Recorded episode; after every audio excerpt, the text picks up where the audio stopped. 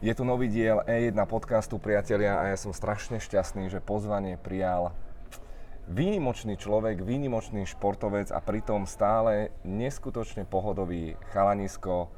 Vedľa mňa tu sedí Ľubomír Višňovský.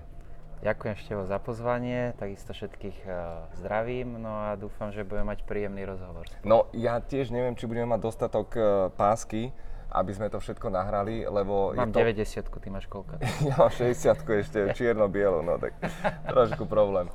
No je toľko tém, ktoré by som chcel s tebou prebrať a pre mňa je to stále proste zázrak, že...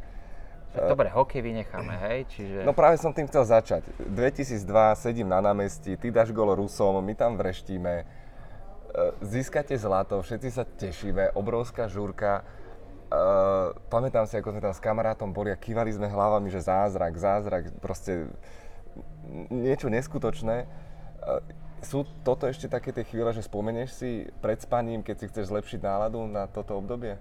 Už ani nie tak, že pred spaním, alebo nejak už nad tým vôbec nerozmýšľam, ale keď zrazu niekde vidím tie highlighty z toho zápasu alebo niečo, tak okamžite, že zimom riavky. Proste to bolo niečo, čo človek vlastne celý život na to od 5 rokov, dá sa povedať, som stával na ten hokej a to je niečo, čo to žiadna koruna, žiadne peniaze, žiadne nič to nenahradí, nedá sa to kúpiť a tie emócie okolo potom, dá sa povedať, s tým celým národom, jak sme to oslavovali, to je niečo, čo sa nedá opísať a dá sa povedať, že to boli tak krásne chvíle, no škoda, že sa to nedá vrátiť.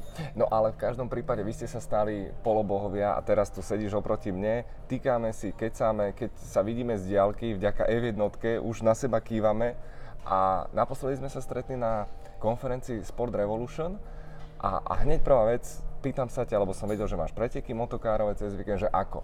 A ty, že druhý. A ja hovorím, že tak ako pardon, že tak to čo má znamenať? A ty si mi potom vysvetlil celkom kurióznu situáciu zo štartu. No tak samozrejme, bol štart, bolo slniečko. Ja som mal iba ten priesvitný šild, nemal som taký, jak ten okuliárový, že má nejakú fóliu, tak zrazu pozerám, že kde sú tie svetlá, ja som ich vôbec nevidel. A ešte som stal, dá sa povedať, prvý na štarte, tak som pozeral toho bočného, ktorý bol jemne za mnou, že kedy vyštartuje, samozrejme vyštartoval, len tam motokári sú o tom, že tam milisekundy rozhodujú a dá sa povedať, že ma tam obehlo pár kár, no ale našťastie som sa vrátil a skončil som druhý. A vo svojej kategórii, ale to je tak, že tam je viac kategórií a sú tam aj takí tí, že juniori, ktorí sú ako najrychlejší a to je úplne iná liga a tí mi dávajú sekundu na kolo len takto bez minúty a teraz trénujem, makám a teraz rozmýšľam, že jak je to možné, kde sa to dá, tá sekunda. A potom ja sem tam si chodím, tak jak hokej som pozeral vždy z vrchu, tak sem tam si chodím tie zákruty pozerať a to ma aj posúva, že vidím, jak už je pripravený s tou karou, jak má natočenú tú karu, kde má výjazd rýchly a také. To sú také tie mikrodetaily a dá sa povedať, že mi to pomohlo, že hneď som na to kolo 0,2 zrýchlil, takže sledujem to, snažím sa, no a bojujem s tým, no tak samozrejme dá sa to dohnať, keď vidím tie detičky, jak tam v 5-6 krúžia, iba tie príľby vidieť a sedadlo, to je niečo nádherné a vždy sa teším z tých dejí, dávam 5 a ich pozbudzujem, keď idem okolo a tam koľko tých kôl najazdia a jak im to pomáže, proste to sa dobehnúť nedá len tak. Ale motokári sú tvoja nová droga po hokeji, bol to ten akurátny mostík, ktorý pravdepodobne každý športovec potrebuje? Tak je to tiež, že mám ten taký stres predštartový, dá sa povedať, že predzápasový a potom ten adrenalín, keď sa to podarí, tak tie endorfíny idú von, asi taký spokojný, keď sa to nepodarí, znova nasratý, kopeš do všetkého a nadávaš na každého, všetci sú jakí blbí, len ja som najlepší a oni mi to pokazili, takže klasika, ne? Ale samozrejme je to tiež taký nejaký ten adrenalín okolo, čo som zažíval aj pri hokeji a hlavne ten štart, to je brutálny adrenalín proste. A špeciálne motokári, ja jazdím 125, čiže sa to hovorí KZ-ka. A vlastne tam musím hodiť jednotku, držať spojku a potom naraz pustiť spojku, pustiť brzdu a hneď zošlapnúť plyn. Len ono, tam je karburátor, ktorý keď je zaliatý, tak ťa neposunie. Tak normálne, že aj keď tú procedúru všetko spravíš, len ten karburátor, keď správne nevypláchneš ten benzín z toho karburátora, tak bohužiaľ neoštartuje. A to boli chvíľky, kedy niekedy som pokazil štart, niekedy úplne do stotiny presne som odštartoval. Čiže, ale učím sa a dá sa povedať, že mal som pár pretekov, ktoré som si takto pokazil a mal som pár pretekov, ktoré som získal. Takže asi tak by som to zhodnotil. Wow, to úplne ma fascinuje tá vášeň, ako o tom rozprávaš. Máš ty v tomto smere nejaké ambície? Lebo podľa mňa žiaden bývalý profi športovec nie je schopný fungovať na princípe hobby, idem si len tak zajazdiť. No, samozrejme, že mám ambície, že mi neutečú tí najlepší. Proste, že... Lebo to, keď na kole strácaš 2-3 desatinky, dá sa povedať, keď ideš 13 kôl, tak dá sa povedať, že prídeš o 10 sekúnd, čo je veľká priepasná medzera. Prídeš aj o 5 sekúnd, potom spravíš nejakú chybu, 5-10 sekúnd prídeš za tým najlepším a to je strašne veľa. Čiže moja ambície je dobehnúť tých prvých najlepších. A potom neviem, no tak potom, keby som sa s nimi motal a bil som sa o tej poprednej priečky, tak by som bol spokojný. Čiže to je moja ambícia. Dá sa povedať, že za 2 roky som posunul 3 sekundy mínus, wow. Takže dobre. Ale teraz už to pôjde po desatinkách, takže možno, že to nepoviem, možno, že príde, trafi môj limit a už to v živote nepôjde dole, ale snažím sa, uvidím. Baví ma to, ale môžem povedať, že Čínci je krásny okruh a takú príhodu s pretekov, že vlastne vyšiel som ne ten slovenský pohár cateringový, ale išiel som moravský pohár, kde sú aj Poliaci, Češi, Maďari a také troška väčšia konkurencia. No a výborne mi kvalda vyšla, tak som tak v strede začínal, ale samozrejme prvý pretek, 3 preteky za deň boli a prvý pretek výborne. Ešte som myslím, že o 1 alebo 2 miesta sa posunul v preteku, ale potom ďalší pretek bol a tam som nevyplachol karburátor, samozrejme štart, zaspal som a nešlo to a zrazu som bol posledný. No a teraz, ale boli tam ešte trieda, naša trieda s veteránmi a tí veteráni, tí poslední, tí sa učia, to je 2-3 sekundy pomalšie na kolo. Lenže ten okruh je tak ťažký, že proste nevedel som predbehnúť. Aj keď bol o 2-3 sekundy pomalší, nevedel som ho predbehnúť nikde. Lebo on má, ja som si pripravoval zákrutu, lenže on pre to zákrutou už brzdí, čo ja som nečakal, čiže ja som musel dobrzdiť, potom keď ja som dobrzdil, on mi ušiel a ja už som nemal výjazd dobrý.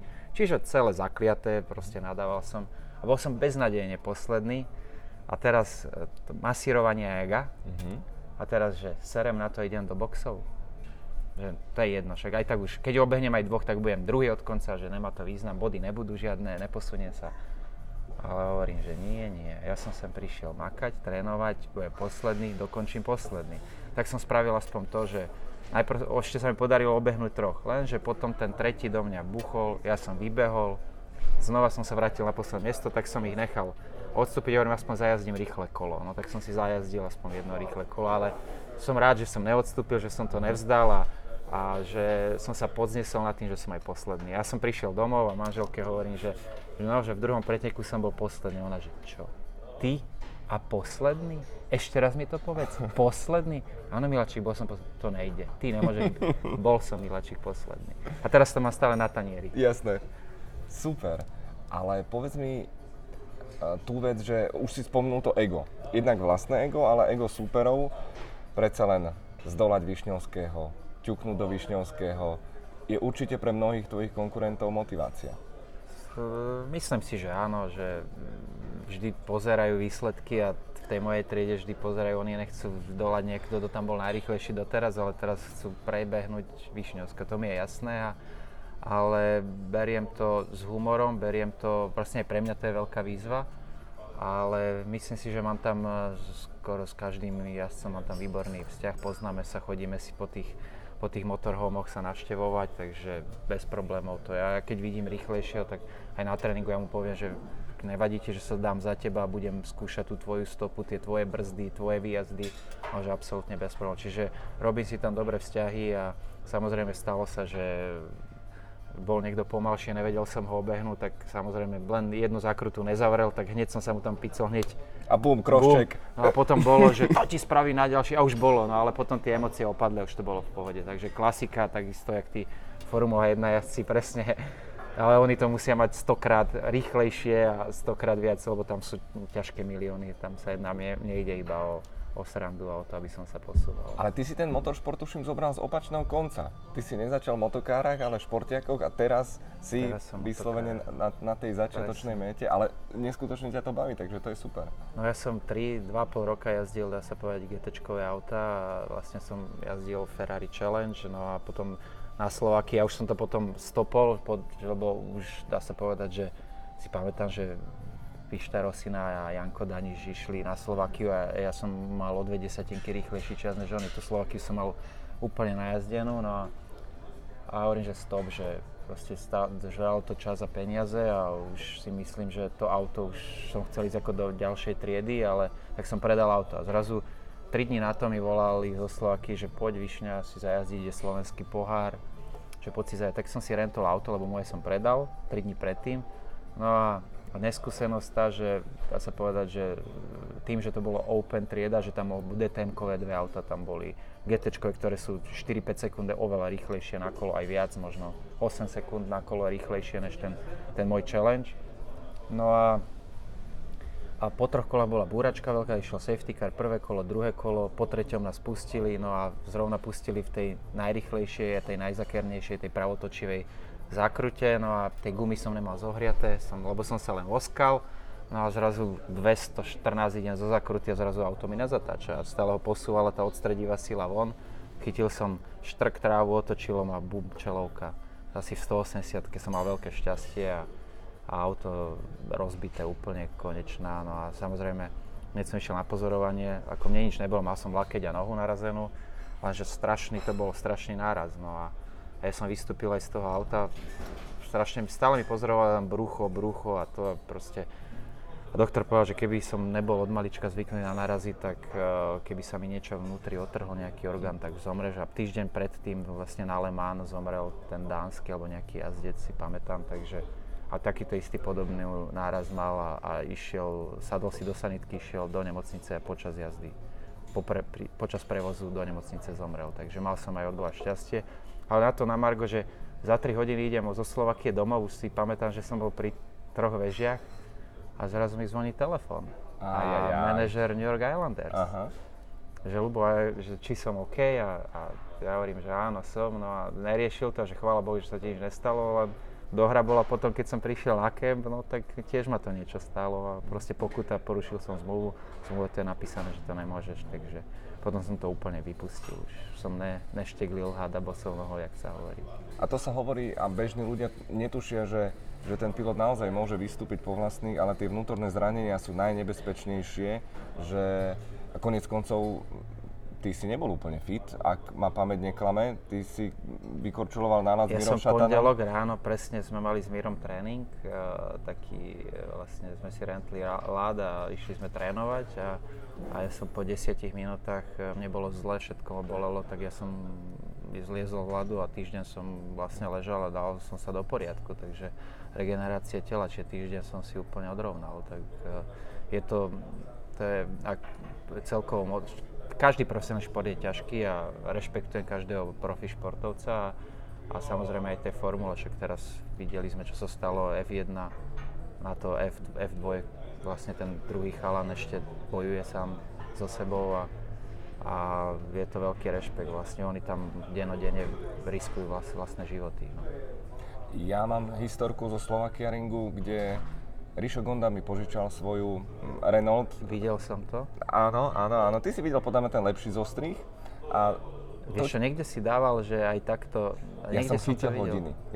Áno, bolo to na Markíze, ale nemali sme natočený ten moment. Ja som v tom druhom sektore, keď sa rútiš do tej najpomalšej vracačky pred horizont, ľavotočivá, 160 som mal naložené hodiny. Pretáčavý šmík. Vlastne to je ľavotočivé sa myslím. Ľavotočivé. Áno, viem. A musíš ju zvonku zobrať dovnútra. No áno, len ja presne.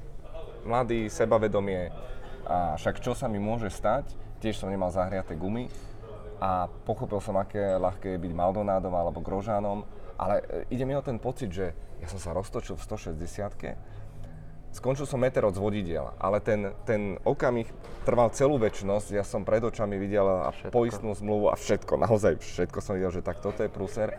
Ako to bolo pri tej tvojej nehode, lebo to bola závratná rýchlosť, takisto. No však, jak som gumy nezahriaté, vlastne to bola rýchlo pravotočivá zakrutá, no a ja som mal najazdenú, hovorím. A oni tam ešte aj vybetonovali výjazd, čiže ešte stále som mal.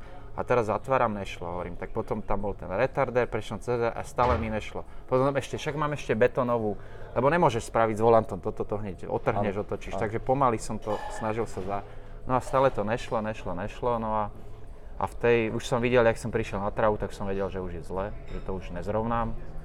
No a a dá sa povedať, zadok ma otočilo, spravil som hodiny a predkom do múru. No, ide mi o ten okamih, ako si vedel, že máš pred sebou už len múr, že či ti... Už som len čakal, už som vedel, že tak toto bude riadna šla, som vedel, že to bude na totálku a už som len čakal, že nech sa mne nič nestane. Ako neriešil som auto, proste je to je jedno, proste vždy auto nejak sa kúpi, je to plech, alebo konečne, je to plech, ale už išlo len o mňa, aby proste nič sa mne, lebo som vedel, že je dosť veľká rýchlosť, som vedel, že to bude blbé. Áno, ďakujem. No a v tej sekunde som len už riešil seba, že aby mne sa nič nestalo, aby ja som bol OK. No a boli to akože riadna pecka nabúrať takú čelovku do steny. Islanders, zmluva. Čo všetko si mal zakázané? Všetko, úplne. Tam je v tej zmluve, vlastne to je klasická NHL zmluva, to každý hráč má. No a tam boli športy, dá sa povedať, adrenalinové športy, zoskoky a takéto, potom lyžovanie tam vyslovene, motošport tam je vyslovene zakázané, takto, všetko to tam bolo, no a samozrejme... Čo všetko si porušoval? No porušoval, predstav si, že si zlomím nohu, čo tam som lakeť a nohu, lebo tam tie rámy vlastne, ja som normálne zlomil podvozok, čo povedal, že to v živote nikto nevidel. A myslím teraz všeobecne, že chodil si lyžovať napriek tomu? Bol som asi raz alebo dvakrát v živote lyžovať, bol som. Myslím, že v Aspene sme všetci chalani boli, keď bol napríklad All-Star zápas, tak som bol. A ešte si pamätám, že bol Pálo aj Mišo Hanzuš a Laco Nať. Vlastne sme boli všetci, sme sa stretli. No a to bol asi dvakrát v živote a tieto auta som si robil takto sem tam, no pomimo a celé to som drtil a jazdil. No a dá sa povedať, že prišiel na psa mraz, takže ono vždy, keď robíš niečo po téme, vždy to aj tak vyjde na povrch, takže... Tie pokuty boli v 10 000 alebo 100 000? 100 000. Fúha, to sú pekné šupy. A zhodou okolností, ty a zdravotné problémy, otrasy mozgu boli na dennom poriadku, čo bola asi taká druhá etapa popri tom. To v hokeji, no ja som takých 9 otrasov mozgu za svoju kariéru asi, no a to... Ono to niekedy aj nemusí byť veľký náraz, alebo veľká, ja neviem, niekto ťa nabúra, ale ono keď trafí niečo, napríklad jeden otras mozgu som mal, že som stal pri mantinele, rozhrával puk a hráčovi som sa ohýbal a on ma len ramenom trafil obradu. No a ja som nevedel, kde som proste a to ma nenarazí, len tak šuchol ramenom obradu v tej rýchlosti, no a hneď vypínač. A proste to sú, bohužiaľ, to ťažko ovplyvniť, že tým, že ja som aj z menšieho zrastu a som hral veľa s pukom, som rozohrával, tak prvé tréner povedal, nepozeraj sa mu na puk, pozeraj sa mu na telo, no tak každý ma chcel vždy len zraziť, no a samozrejme, že tých otrasov bolo viac a viac a potom nakoniec to som mal, si pamätám, že 3 mesiace som mal jeden taký stav, vlastne to bolo pred tou nešťastnou olympiádou v Soči. No a ja som ani nebol vyliečený, len som prišiel University of Michigan, vlastne tam to, jak som chodil Philadelphia, New York, LA a proste rôzni doktori a nikto mi nevedel pomôcť, čo je, lebo ráno som vstal hneď migréna, ale ťažká migréna, tak nevedeli, čo so mnou, no a nakoniec, že ma poslali do Detroitu na takú univerzitu a tam veľmi šikovná pani, neviem, či nebola ona Polka náhodou, doktorka. Vlastne ona ma tam vyšetrovala, som tam aj prespal pár nocí a robila som ja už rôzne pokusy a nakoniec povedal, že to je ten klasický, ten migrénový otras mozgu, že nejaká vnútri niečo mám zablokované a povedal, že to sa nedá vyliečiť len tak, že proste, že na to ešte nič neexistuje, tak oni mi pichli dve injekcie, asi 11 cm dovnútra, dve ihly. Brr. A tu máš najviac nervových zakončení, ako štemeno hlavy, no a oni mi tam pichli vlastne nejaký kortikosteroid, jak sa hovorí, že s kyselinou hyaluronovou, vlastne botoxom, a on to frízuje tie nervy. A zrazu ja som mal po 5, že obrovská úľava, zrazu mňa nebolela hlava. No ale to nebolo vyliečenie, to bolo len nejak, jak sa povie, že tabletky od bolesti. Prvá pomoc. Áno. Ale tak a zrazu začal som, na druhý deň som začal už pomaly, ja neviem, bicykel, pomaly trénovať, lebo 3 mesiace som vlastne nič nerobil, som vstal a nevedel som čo, bolela ma hlava, každé ráno som vypisoval test na hlavu, to proste už som vedel naspamäť tie otázky. Toto mi povedz, aké sú tam otázky? No prvé otázky sú také, že jak sa cítiš, že či, napríklad či si dizzy, či ti vadí hluk, či ti vadí svetlo, ja neviem, cítiš sa, aké by pršalo, ale to sú takéto klasické otázky, boli asi 11, sa mi zdá. No a to už som proste len, a tam od 1 do 5 stupnice, tak si vždy vypísal, no tak vždy, každé ráno, tých 3 mesiace som sa vždy cítil najhoršie, čiže tam bola 5, hej. Uh-huh. Čiže oni nastratí, oni si myslia, že si už vymýšľam, no uh-huh. Proste to sa nedá. A viem, že raz už ten tréner, ten manažer ho tlačil, aj majiteľ, že proste mi potrebuje Višňovského na ľad.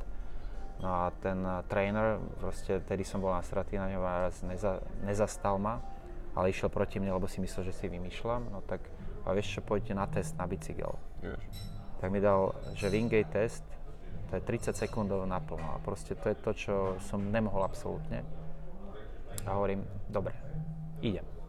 Pohádali sme sa predtým, ale hovorím, že OK, tak on mi to dal. Ja samozrejme som odpadol z bicykla a hneď som sa dovracal, pardon za výraz, a zrazu zistil, že si nevymýšľam. Proste hodinu ma tam kriesili. Proste dali mi potom nejaký cukor a neviem čo, ale videl, že proste si nevymýšľam, že to je pravda, no a potom ma už fakt rešpektovali a už ma nenútili do ničoho. No a, ale samozrejme to skončilo tak, že aj tak ten tréner po sezóne bol vyhodený. Uh-huh.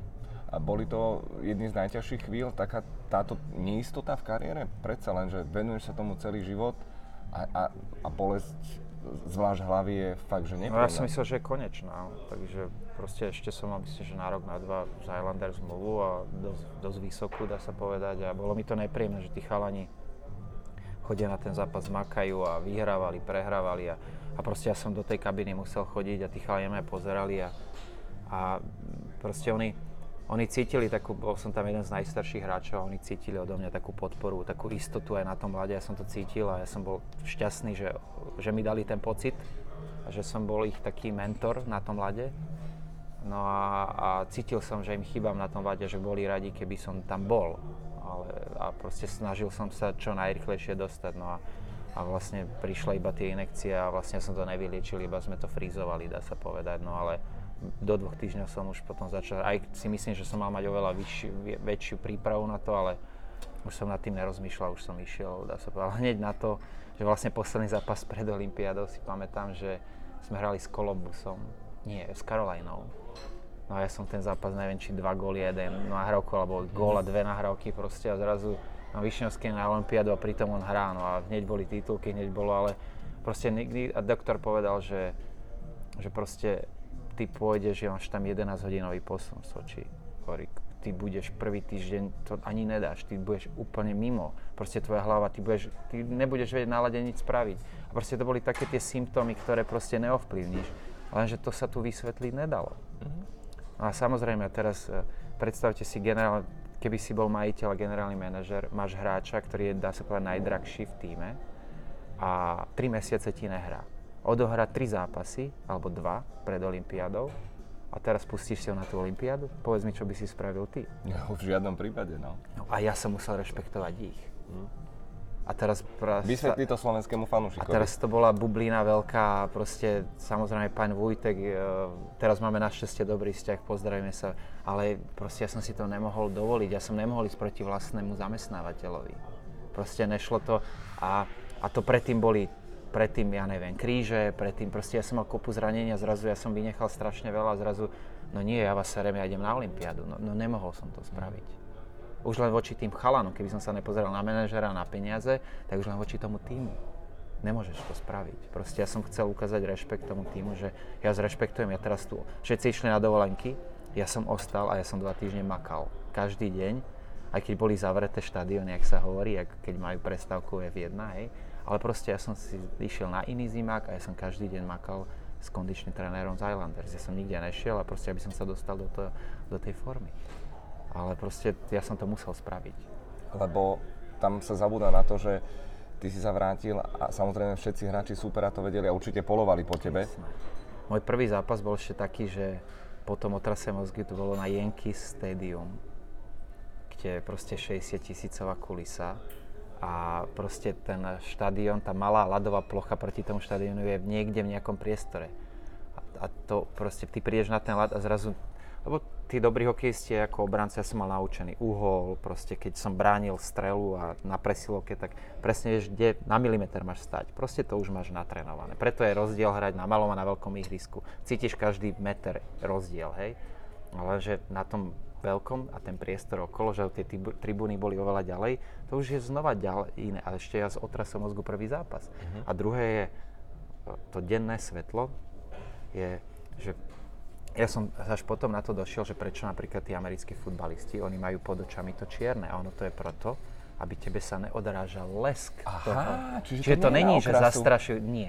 A ono to fakt funguje. Čiže ono to není na okrasu, ono je na to, aby sa neleskol. Napríklad ja som bol na presilovke po otrasu mozgu, posledný a zrazu, on nahrával mi puk na modru, na point a zrazu ja som nevidel puk, ja som ho nezbadal. A zrazu na to ti pristupuje hráč k tebe a ešte pozeráš na hráča, na povedal, kde je puk. A predstav, keby ho netrafím, tak on ide sám na bránu. Mm-hmm. A to boli také momenty, že proste pre mňa to bolo veľmi jeden z najťažších zápasov v kariére, čo som hral. Ale odohrali, samozrejme, prehrali sme s Rangers, myslím, že o gól alebo o dva, do prázdnej brány sme potom dostali.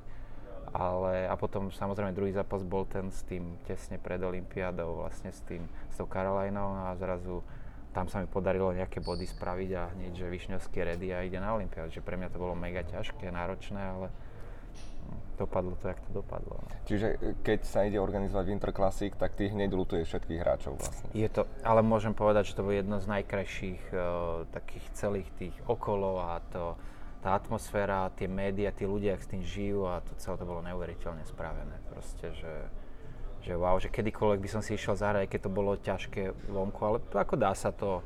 Ale samozrejme, keď prídeš na tie grify, čo ti pomôže, tak vieš si pomôcť za inými vecami, takže som rád, že som zažil takú, bolo minus asi 20, si pamätám, a striedačky boli normálne, že na tej lavice, oni boli duté a vnútri šiel teplý vzduch, lebo bolo minus 20 a bolo to veľmi príjemné. A hlavne musím povedať, že Yankee Stadium, to bolo kabíny a myslím, že Jardo Jager tam potom hral, vlastne vtedy on bol vo Philly a on dával celé to video z tej kabíny, tá kabína bola, snaď 60x60 metrov, to bolo niečo, biely koberec, hrubý, úplne že biely a proste to bolo niečo neuveriteľné, že krásny zážitok a som rád, že som to mohol zažiť. Prosím ťa, daj si čaj, aby ti nevychladol. Pohode. A ja zatiaľ premostím, lebo v tomto podcaste okrem naozaj zážitkov a vtipných histórií, alebo aj strašidelných, chcem aj inšpirovať ľudí a mám taký spoločný mostík, ty už si to naťukol. Ja keď som bol futbalový brankár, tak ja som nepatril k najvyšším a dostával som to dosť výrazne pocítiť. To znamená, že presne musel som lepšie hrať nohou, pracovať na odrazových schopnostiach komunikácií s tímom a ty si podľa mňa prežíval to isté, napriek tomu si to dotiahol do NHL, ale skúsme sa možno vrátiť k tým začiatkom, že ako to bolo ty s nižším vzrastom, obranca, mentálne, ako si to bral? Ja som absolútne nikdy nemal nejaký komplex toho a proste ja som bol od malička malý, proste najmenší v triede, alebo druhý najmenší. Lebo vieš, Zdenovi Chárovi povedali, že je príliš vysoký, z teba nič nebude. Predpokladám, že sa našli ľudia, že Višňovský, ten je krpatý, čo ten chce? No, tie začiatky boli, lebo každý ma podceňoval, proste, že malý, ona to nemá a proste on nemôže, ale boli trenéri, ktorí videli vo mne potenciál a ja som ich presvedčil po pár zápasoch a proste prvú obranu som hral všade, kde som prišiel a proste vždy som sa dostal dopredu a do tých, dá sa povedať, tých líderských pozícií v tímoch, no a ale ono to trvalo chvíľu a ja už som tak mal od malička v hlave, že ja budem musieť dokazovať niečo. A všade, kde som prišiel, tak som to aj musel dokazovať a niekde to trvalo dlhšie, niekde to bolo okamžite. Ja si pamätám napríklad príbeh, že neviem, to ľudia už si ani nepamätajú, ale predtým, že som dostal do Ačka, do reprezentácie, ja som všetkými reprezentáciami prešiel, čiže od 15 až po 20 a potom Ačko. A čiže my sme tedy nás rozdelili, čiže my sme museli ísť vlastne Cčko, Bčko a ešte pred Cčkom sme mali kvalifikácie, aby sme sa len Cčko mohli hrať. No a ja si pamätám, že tréner z Košic, pán Labanský, takisto prvé sústredenie ako 17-ročný sme mali v Piešťanoch, on ma vyrazil. Proste mali toto a nestíha, neviem čo, že a vyrazil ma, no a zrazu ja už som, začal hrať záčko a už som hral pravidelné záčko a zrazu hneď presne ma zobral a proste zrazu skončil som, boli majstrovstvá, tedy boli ešte Európy, no a skončil som ako asistent kapitána v prvej obrane, čiže to je také, že ale nikdy, proste ja som prišiel domov, samozrejme som to nedal najavo, ale môžem povedať, že Už ti manažer volá. No, syn mi zo školy volá. Aj, zdvihni, keď treba. Pohode. A vyrazil ma a ja som prišiel domov, ja som preplakal celú noc, celý deň, ale jedno, čo som, a to mi aj mama pripomínala, že čo bolo výnimočné, že čo som spravil, že ja som, nie že som ostal doma plakať a nič nespraviť, ale povedal, že vtedy to bol taký zlom mojej kariére, že som začal ešte tvrdšie na sebe pracovať, že to obdivovala a proste, ja neviem, niekto sedel doma a keď nebol tréningový deň, tak ja som išiel behať, alebo už som cvičil s vlastnou váhou a také veci som robil a dá sa povedať, že vtedy taká úsmia, že som mal kamarátku, hokejistku, tak ja vlastne som ostával s juniorkou, už som trénoval záčko a ešte potom som ostal na lade aj s tými babami, takže dá sa povedať, že tri tréningy za deň a ono strašne sa to odzrkadlilo priebehu sezóny, že som odskočil od tých mojich rovesníkov a že som začal aj v tom mačku pravidelne hrávať a dá sa povedať na ďalší rok už som hrával pravidelne Slovan Bratislava napríklad. Napriek tomu, že si bol elitný obranca, zbieral si domáce tituly, milión, trilión bodov, tak NHL-ka vyzerala byť dlhé roky ako úplne že nereálny sen. Tak ja som s tým vôbec nerátal proste. Samozrejme všetci, napríklad ten reprezentácia 18 tam bol, ja neviem, Ľubovajc, Suchý, Zedník, Verčík a proste fakt to bola top. Mišo Hanzuš, Rado Somík a to boli títo hrané Brastio Pavlikovské, aby som niekoho nevynechal a takých, takže tam bolo Vlado Orsák, tam bolo, vlastne to bola taká tá budúcnosť slovenského hokeja a dá sa povedať, že strašne veľa chalanov už bolo vo farmách alebo v NHL a ja som 6 sezón brazdil Slovan Bratislava, čo hrali sme Európsku ligu, čo mali strašne veľký náboj a výborné zápasy, aj celá slovenská liga vtedy fakt mala úroveň. No a bolo mi to potom, po takých 3 rokoch mi prišlo to, že však ja som s nimi hral, nebol som horší hráč, boli sme vlastne na rovnakej úrovni, že prečo ja by som tu NHL nemohol niekedy hrať. No ale mal som v hlave, že samozrejme NHL pre dvojmetrových obrancov, ja som malý a proste není to pre mňa asi stávne, že budem európsky typ hráča. A vlastne aj som spravil taký krok, po 6 rokoch som rozviazal zmluvu so Slovanom a išiel som vlastne do Čínca, do Českej ligy a odtiaľ som chcel ísť potom Švédsko, Fínsko, alebo Švajčiarsko, že proste si zahrám aj v zahraničí. No a samozrejme podpísal som Čínec, no idem na dovolenku a vlastne mi zvoní, si pamätám, že zvoní mi na dovolenke mobil a volá mi Václav Nedománský. Ahoj Luboši, tu je Vašek Nedománsky, ja som hlavný scout LA Kings a práve si bol draftovaný v 4. kole 118. pro LA Kings a chceli by sme s tebou podpísať zmluvu. Ja hovorím, to není možné, že si robia srandu. No a teraz prišlo také obdobie, taká, že no musíš si nájsť agenta a proste chceme podpísať s tebou NHL kontrakt. No dobre, a teraz jakého agenta? Teraz anglicky som nevedel ceknúť a teraz koho? A teraz ver človeku, ktorého si v živote nevidel a vlastne tvoju, dá sa povedať, novú budúcnosť veríš niekomu do rúk. Tak samozrejme volali mi nejakí takí českí agenti a tak ja som ich nepoznal a tak hovorím, že s trénerom Filca mám dobrú skúsenosť a on povedal, že vieš čo, zavolaj tomu, to poznám, Neil Sheehy sa volá, Američan, hovorí, zavolaj jemu, že tak som našťastie mal Slováka, sa volá Frank Kolár, ktorý pre ňo pracoval, s ktorým som dodnes veľmi, veľmi dobrý kamarát. A on mi všetko prekladal a ja len tak, že áno. Teraz, ja keď som sa po rokoch... A on mi hovoril, že čo všetko, že musíš... Prvá zmluva je dvojcestná, musíš toto a proste ja som si neuvedomal, lebo v Európe, na Slovensku som bol, dá sa povedať, že hviezda, no a tam proste no name, nikto.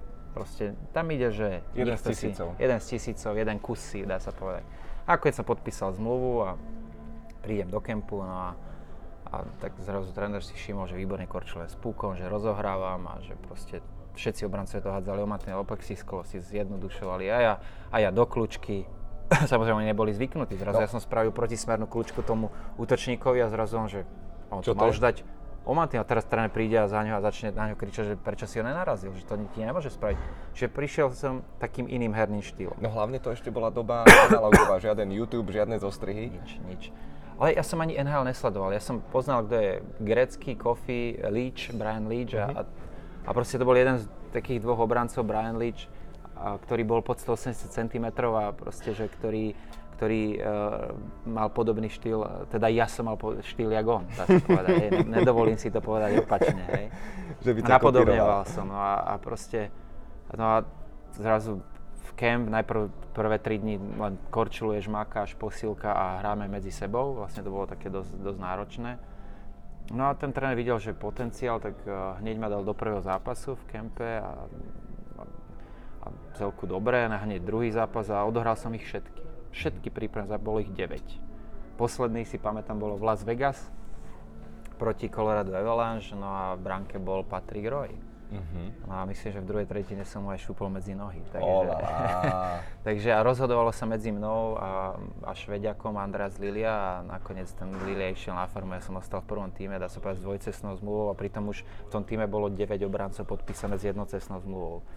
No a Žigo ma vtedy povzbudil, lebo býval som u Žiga v kempe a hovorí, že nerad ti to hovorím, ale vieš, môžeš byť, ak chceš dobrý, aj tak pôjdeš na farmu, ne? Mm-hmm. Tak hovorím, díky Žigo, povzbudenie do budúcna. Ale ja neviem, ja som mal v takej hlave, že nepôjdem, proste ja som tomu stále veril a že určite to dám a proste ne, ja proste stále som mal ten sen, absolútne som si nepripúšťal, že pôjdem na farmu. A ono fakt sa mi to podarilo a v kempe takisto, ja neviem, strelil som góly, nahrávky a ja som sa potom s Robbie Taylorom počase bavil a on povedal, že on je prišiel tedy za Andy Merrym, aj za manažerom, Dave Taylor bol manažer a povedal mi, že vlastne, že to bol jediný obranca, ktorý mi v tej dobe nahral na hokejku. No jasne. A proste to mňa vlastne len akože pomohlo mi to, že som hral iným štýlom než všetci ostatní, že som neopakoval po nich, že som to nevyhádzal po mantineli, ale že proste snažil som sa im to dať rýchlo z tretiny von na palicu a samozrejme podporoval som útok, no a to bola taká výhoda a vlastne v tej dobe tento štýl, dá sa povedať, že tréner akceptoval, čo som mal šťastie, že Andy Merry to akceptoval. Možno keby som bol pri Lindy Ruff alebo ja neviem pri Scotty Bowman, ktorý proste sa snažil striktne svoje pravidlá dodržiavať rýchlo, bez nejakého rizika von z tretiny a možno tam by som si nezahral, no ale mal som šťastie, že vtedy bol aj Andy Merry, ktorý vlastne trénoval v Nemecku, vo Švečersku predtým a mal skúsenosti s európskymi hráčmi. A hlavne ty si mal vlastne, ja by som nehovoril šťastie, lebo ty si mal kvalitu, nebolo si žiaden bažant, čo bola určite tvoja veľká výhoda. Bol som vyhratý hráč. A že nemohli s tebou tak manipulovať, lebo tam v NHL je jasná hierarchia, presne aký Žigo povedal, nie, že musíš si to odtrpieť, prepáčim na tú farmu, ale vráťme sa k tomu pocitu, keď si si uvedomil, že ty vole, ja budem hrať NHL. Ja už tam chlapec Topolčian. Ja si pamätám, že prvý zápas sme hrali doma, prípravný s Phoenixom. To ešte príprava stále, ale to už je jedno. Ja už som mal ten dres Kings zrazu na sebe a to je jedno. Pre mňa to bolo jedno, či to je prípravný alebo... Pre mňa to všetko boli už aj tak... Každý zápas som musel mega naplno, proste to sa nedalo pustiť, každé striedanie. Mňa tam skautovalo 20 ľudí, manažerov a proste každé jedno striedanie, každého nahrávku bolo zapísané a oni všetko hodnotia. Ono to si človek neuvedomí, ja to teraz vidím, jak oni skautujú hráčov. Proste každé jedno striedanie, minutáž a teraz koľko dobrých vecí spračil, koľko dobrých nahrávok, koľko si pokazil nahrávok, koľko súbojov si vyhral, koľko si prehral.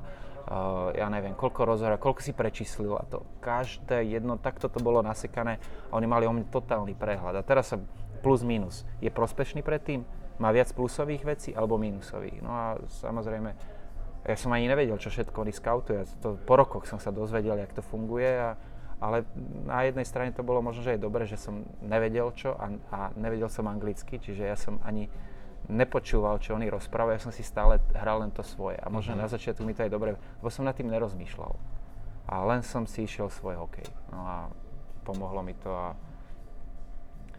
vlastne ten príbeh všetci vieme. No. Ako si sa odmenil? Čo také významné si kúpil možno z prvých výplat? Ja som sa nejak, neviem, akože ono, dá sa povedať, že ja som mal ten najnižší možný kontrakt podpísaný, myslím, že to bolo 350 000 plus 150 000 som dostal signing bonus po častiach.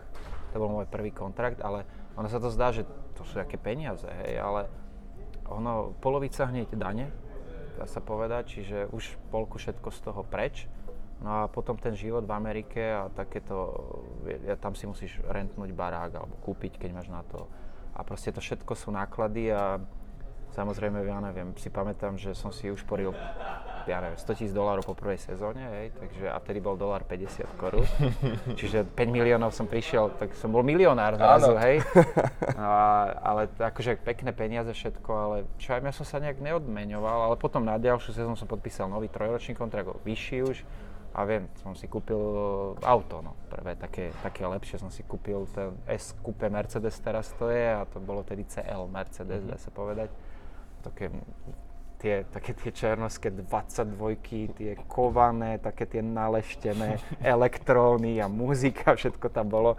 A proste mal som radosť, takže to bol taký prvý darček, také lepšie auto. Aj si prevážal celý tým jedným autom?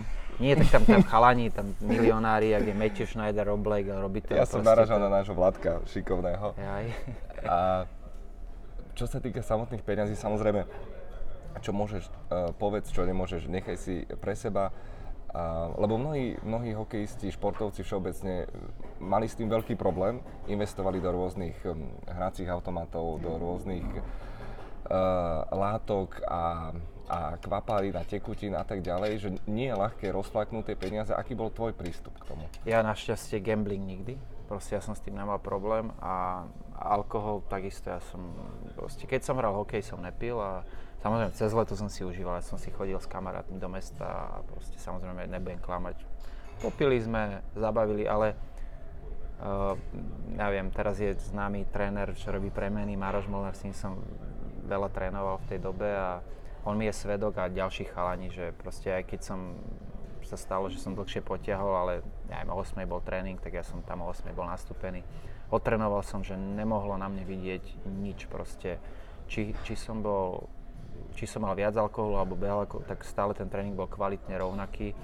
A práve, že som sa cítil taký guilty, jak sa hovorí, že proste, že ešte viac som k tomu pridal, tomu tréningu, keď som troška popil, napríklad keď som mal nejakú žúrku, takže nemohlo to vidieť, a to nikdy nechápal Maroš Molnár Grco, že jak je to možné. No a raz sme ho zobrali so sebou, boli na Orave na sústredení, a samozrejme spali sme v takom dome u známych, a výborný servis nám robili, také domáce oravské podmienky, ráno kov, senakaša, a už bolo nastruhané jablčko do toho, a také, no fakt super bolo.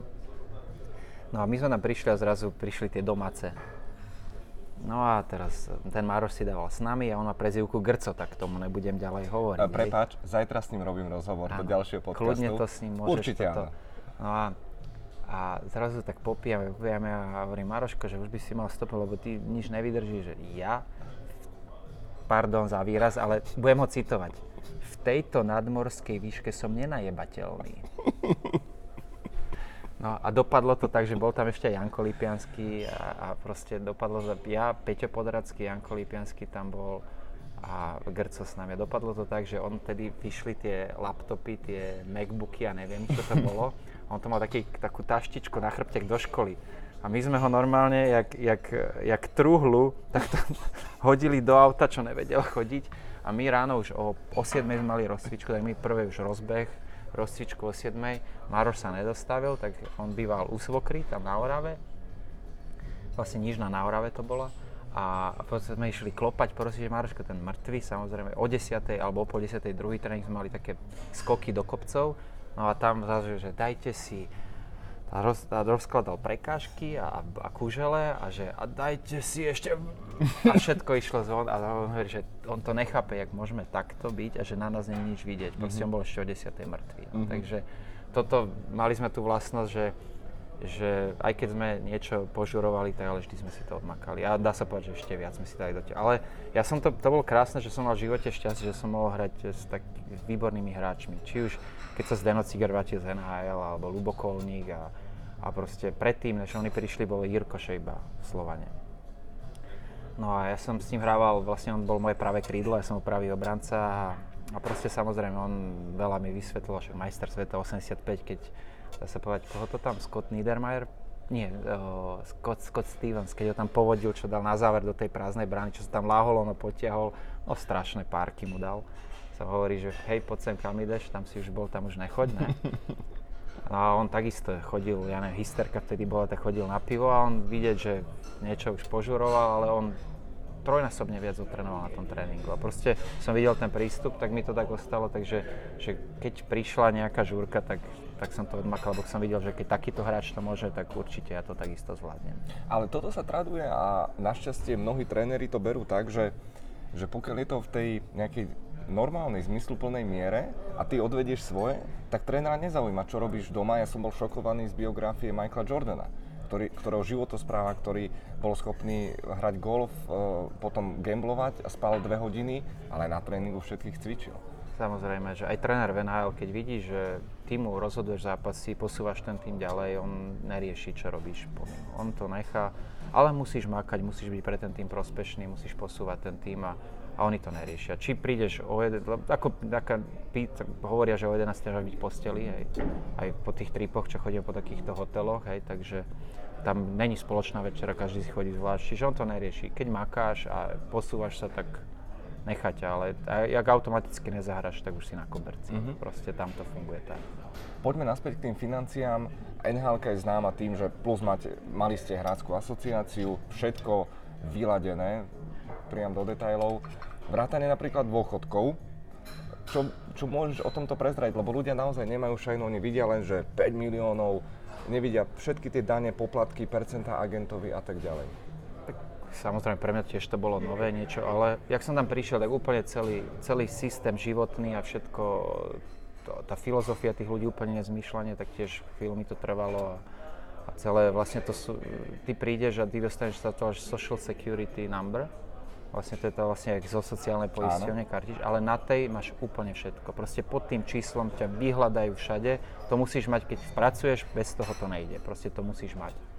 No a vlastne to mi hneď bolo správené tým, že som vlastne pre hráč LA Kings, tak to mi bolo dané a proste o to sa odvíja a vlastne ja som prišiel do NHL a vtedy fungovalo tak, že hráčska asociácia ti spravila 2 účty na dôchodok, dala ti tam po $10,000 a ty máš možnosť to investovať. Ak to investuješ, tak ti to rastie. Samozrejme prišla kríza 2002, bola prvá, okay, sa mi zdá, že tam bola prvá taká kríza v Amerike a tam to troška padlo, potom v 2008 prišla najväčšia kríza a samozrejme tak, jak mi to rástlo, pekne mi to išlo ten dôchodok, tak teraz zrazu, ja neviem, stratil si skoro polovicu z toho, hej, ale tak samozrejme znova, potom som to, mi poradili, že daj to teraz na rizikový, čiže daj to na ten najagresívnejší, aby sa ti to vrátilo.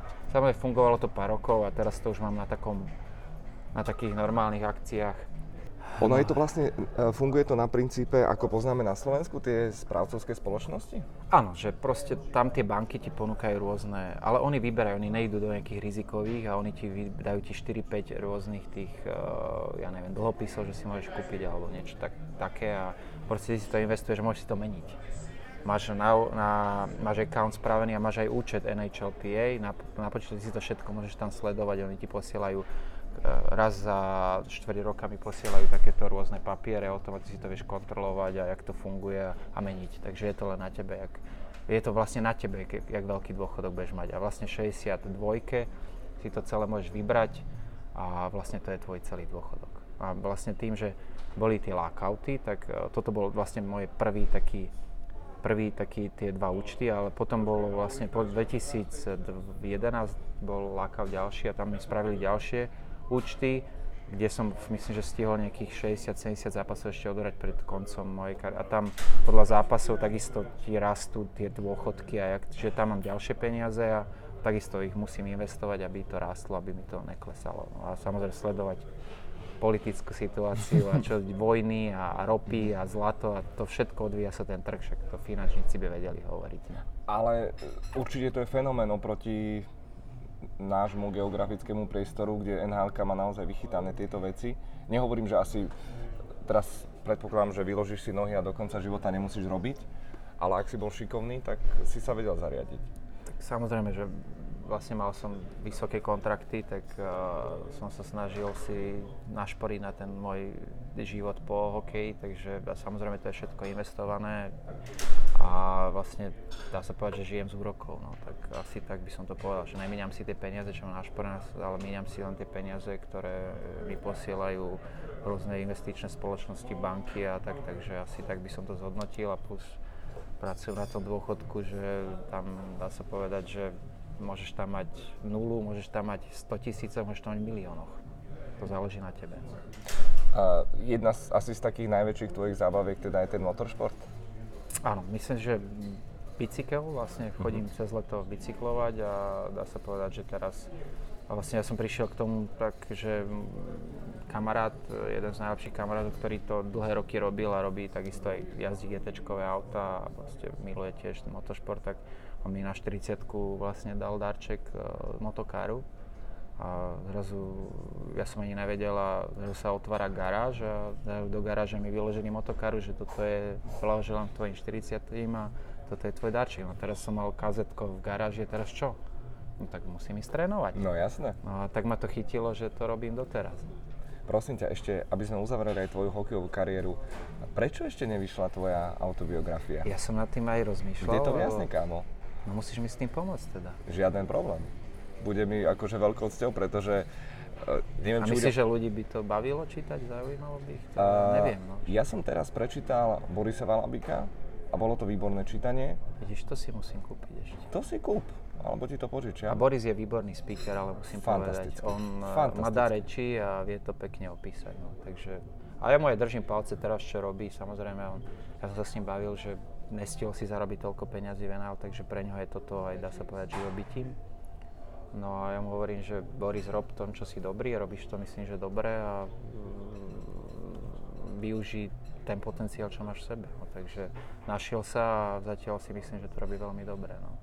Absolútny fenomén, podľa mňa. Veľa bab sa ma pýta, že či nemám na ňo číslo, no tak... Nerozumiem tomu, no. Ako nechápem, že čo na ňo vidia. Hej, zvláštne, prímerne. Ale nevadí. Áno, však ale... A jak sa hovorí, že keď dopraješ ty, aj tebe dopriam. Áno, samozrejme. No, takže...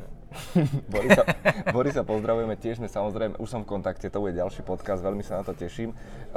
Musíme mi uzavrieť tú knihu, ale my hlavne sa musíme konečne dostať k F1-ke. To je vášeň, ktorá nás... Však na to som došiel. No však ja viem. Som nevedel, že ty chceš aj hokej kecať, vieš. No, tak trošku musím premostiť. Prosím ťa, Ľubo. Komu fandíš? To zaujíma samozrejme každého. Takto. No, asi nebudú ľudia spokojní, no ale... Nie si Nutella, aby si uspokojil každého. Ja neviem prečo, ja si vyberám vždy takých jazdcov, ktorých ľudia nenávidia. Prvé bolo Fernando Alonso. A proste samozrejme predtým Senna, Prost a také, keď som potom Schumacher, proste to boli legendy. A teraz Magnussen. Kevina moc... Neviem, ja si ho pamätám, ak prišiel do McLarenu a tak, no takže... Ale... Ja som mal rád Alonsa, neviem prečo, proste kontroverzný jazdec, všade, kde prišiel, že vraj rozbil tým a že proste takto to bude, ináč to nebude, ale proste... Neviem, ale on z toho auta vedel dostať všetko. Proste keď si pozrieme jeho teammateov, tak proste on ich rozbil, dá sa povedať, na cimpre, na campre, jak sa hovorí. A teraz sa mi páči Hamilton. Ale čo veľký fanúšik som, Charles Leclerc, Max Verstappen. Proste to je budúcnosť a som myslel, že ten Verstappen, keď Hamilton skončí, že nebude mať konkurenciu, ale vidím, že sú tam veľmi šikovní mladí jazdci, ten Lando Norris takisto potvrdzuje, wow, že on ten chalanisko bezchybne jazdí, pritom má, neviem, ročné skúsenosti, neuveriteľné. Uvidíme teraz, Esteban Ocon sa má vrátiť, takže uvidíme takto, tak sledujem aj tých mladých, ale neviem prečo, aj ten Hamilton proste, on príde na tú kvaldu a proste ja nechápem, kde tam tie desatiny posunie dole, neviem, nechápem to. Proste keď Valtteri Bottas takisto, je to, nemôžem uražať, rýchly jazdec, ale proste pozrime sa, jak to tam niekedy, tam mu dá 5 desatín, čo je jedna trieda inde, o triedu inde. A jak manažuje počas pretekov tie gumy a jak on, keď vidí, že nie je najrýchlejší, on minimalizuje straty. A dá sa povedať, že ono má, už je vyzretý proste, neviem, od 2006. jazdí ve V1 alebo kedy, neviem presne.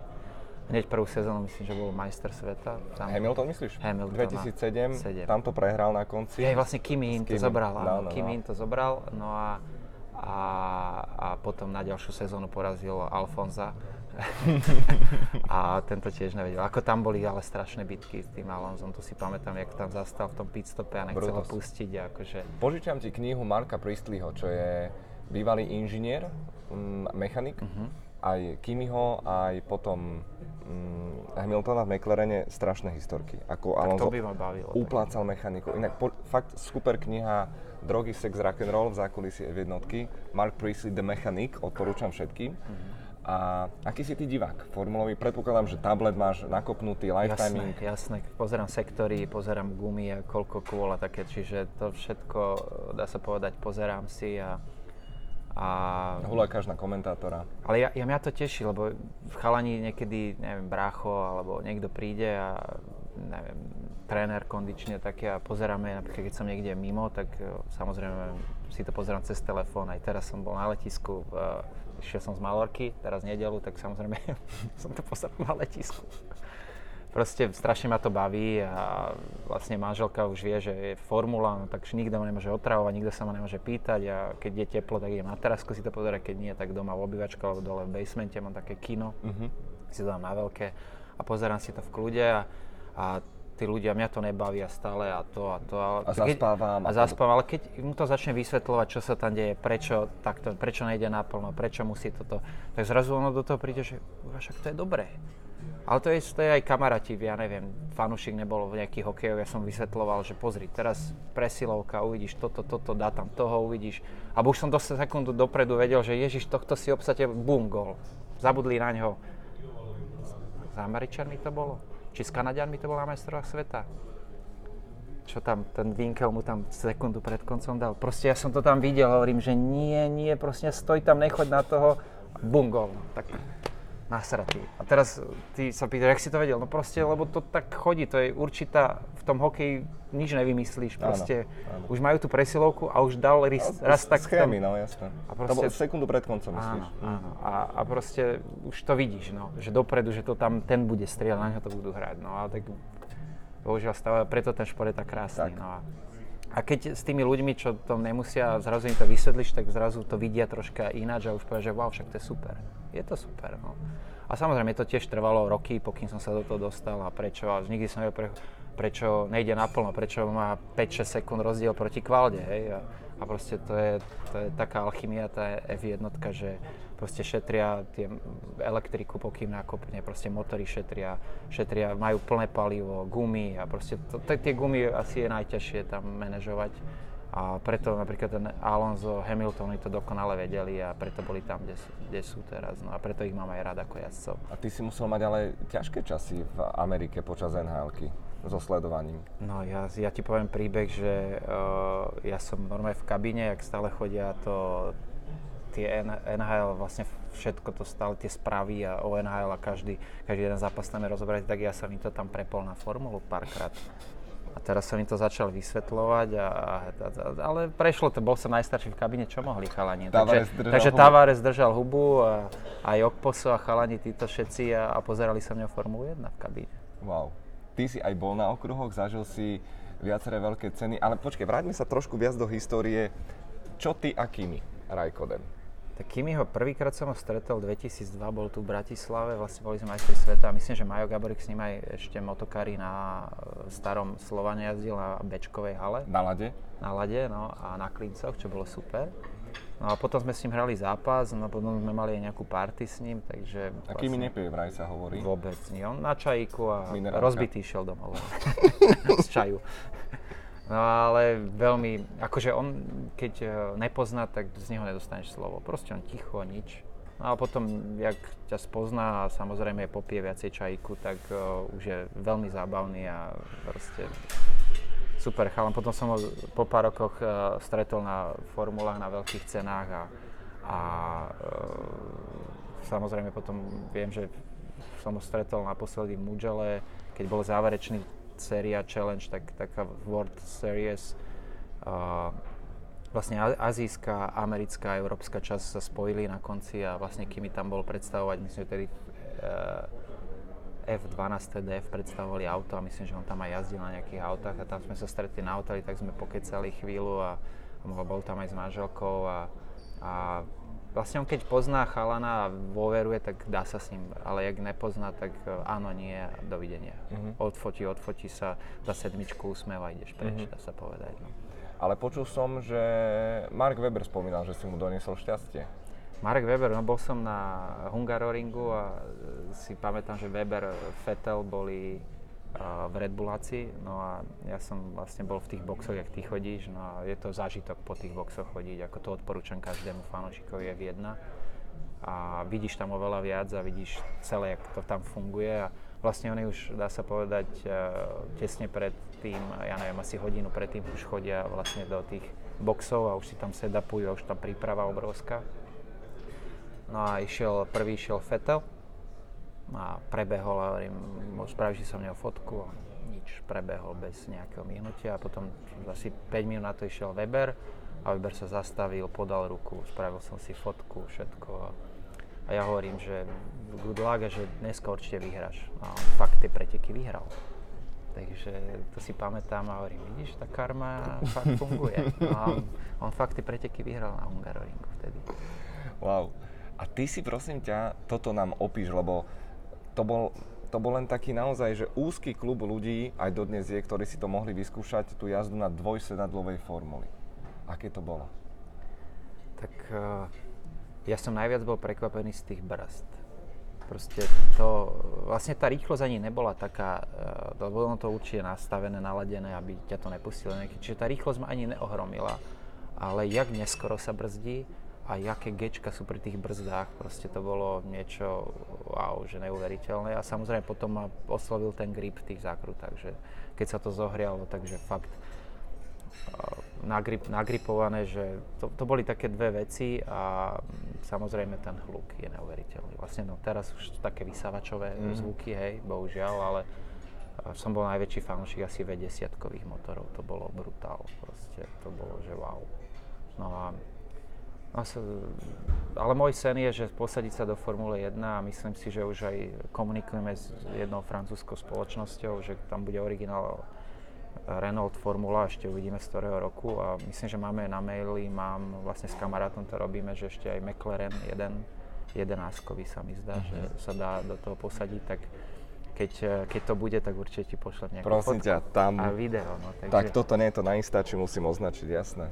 Wow, ale ja sa priznám teraz, že ja mám doma profesionálny simulátor. Áno, k tomu som sa chcel dostať. A ja poctivo drtím na tom a vlastne mením si, tam je, ja neviem, 500 okruhov z celého sveta, takže drtím si a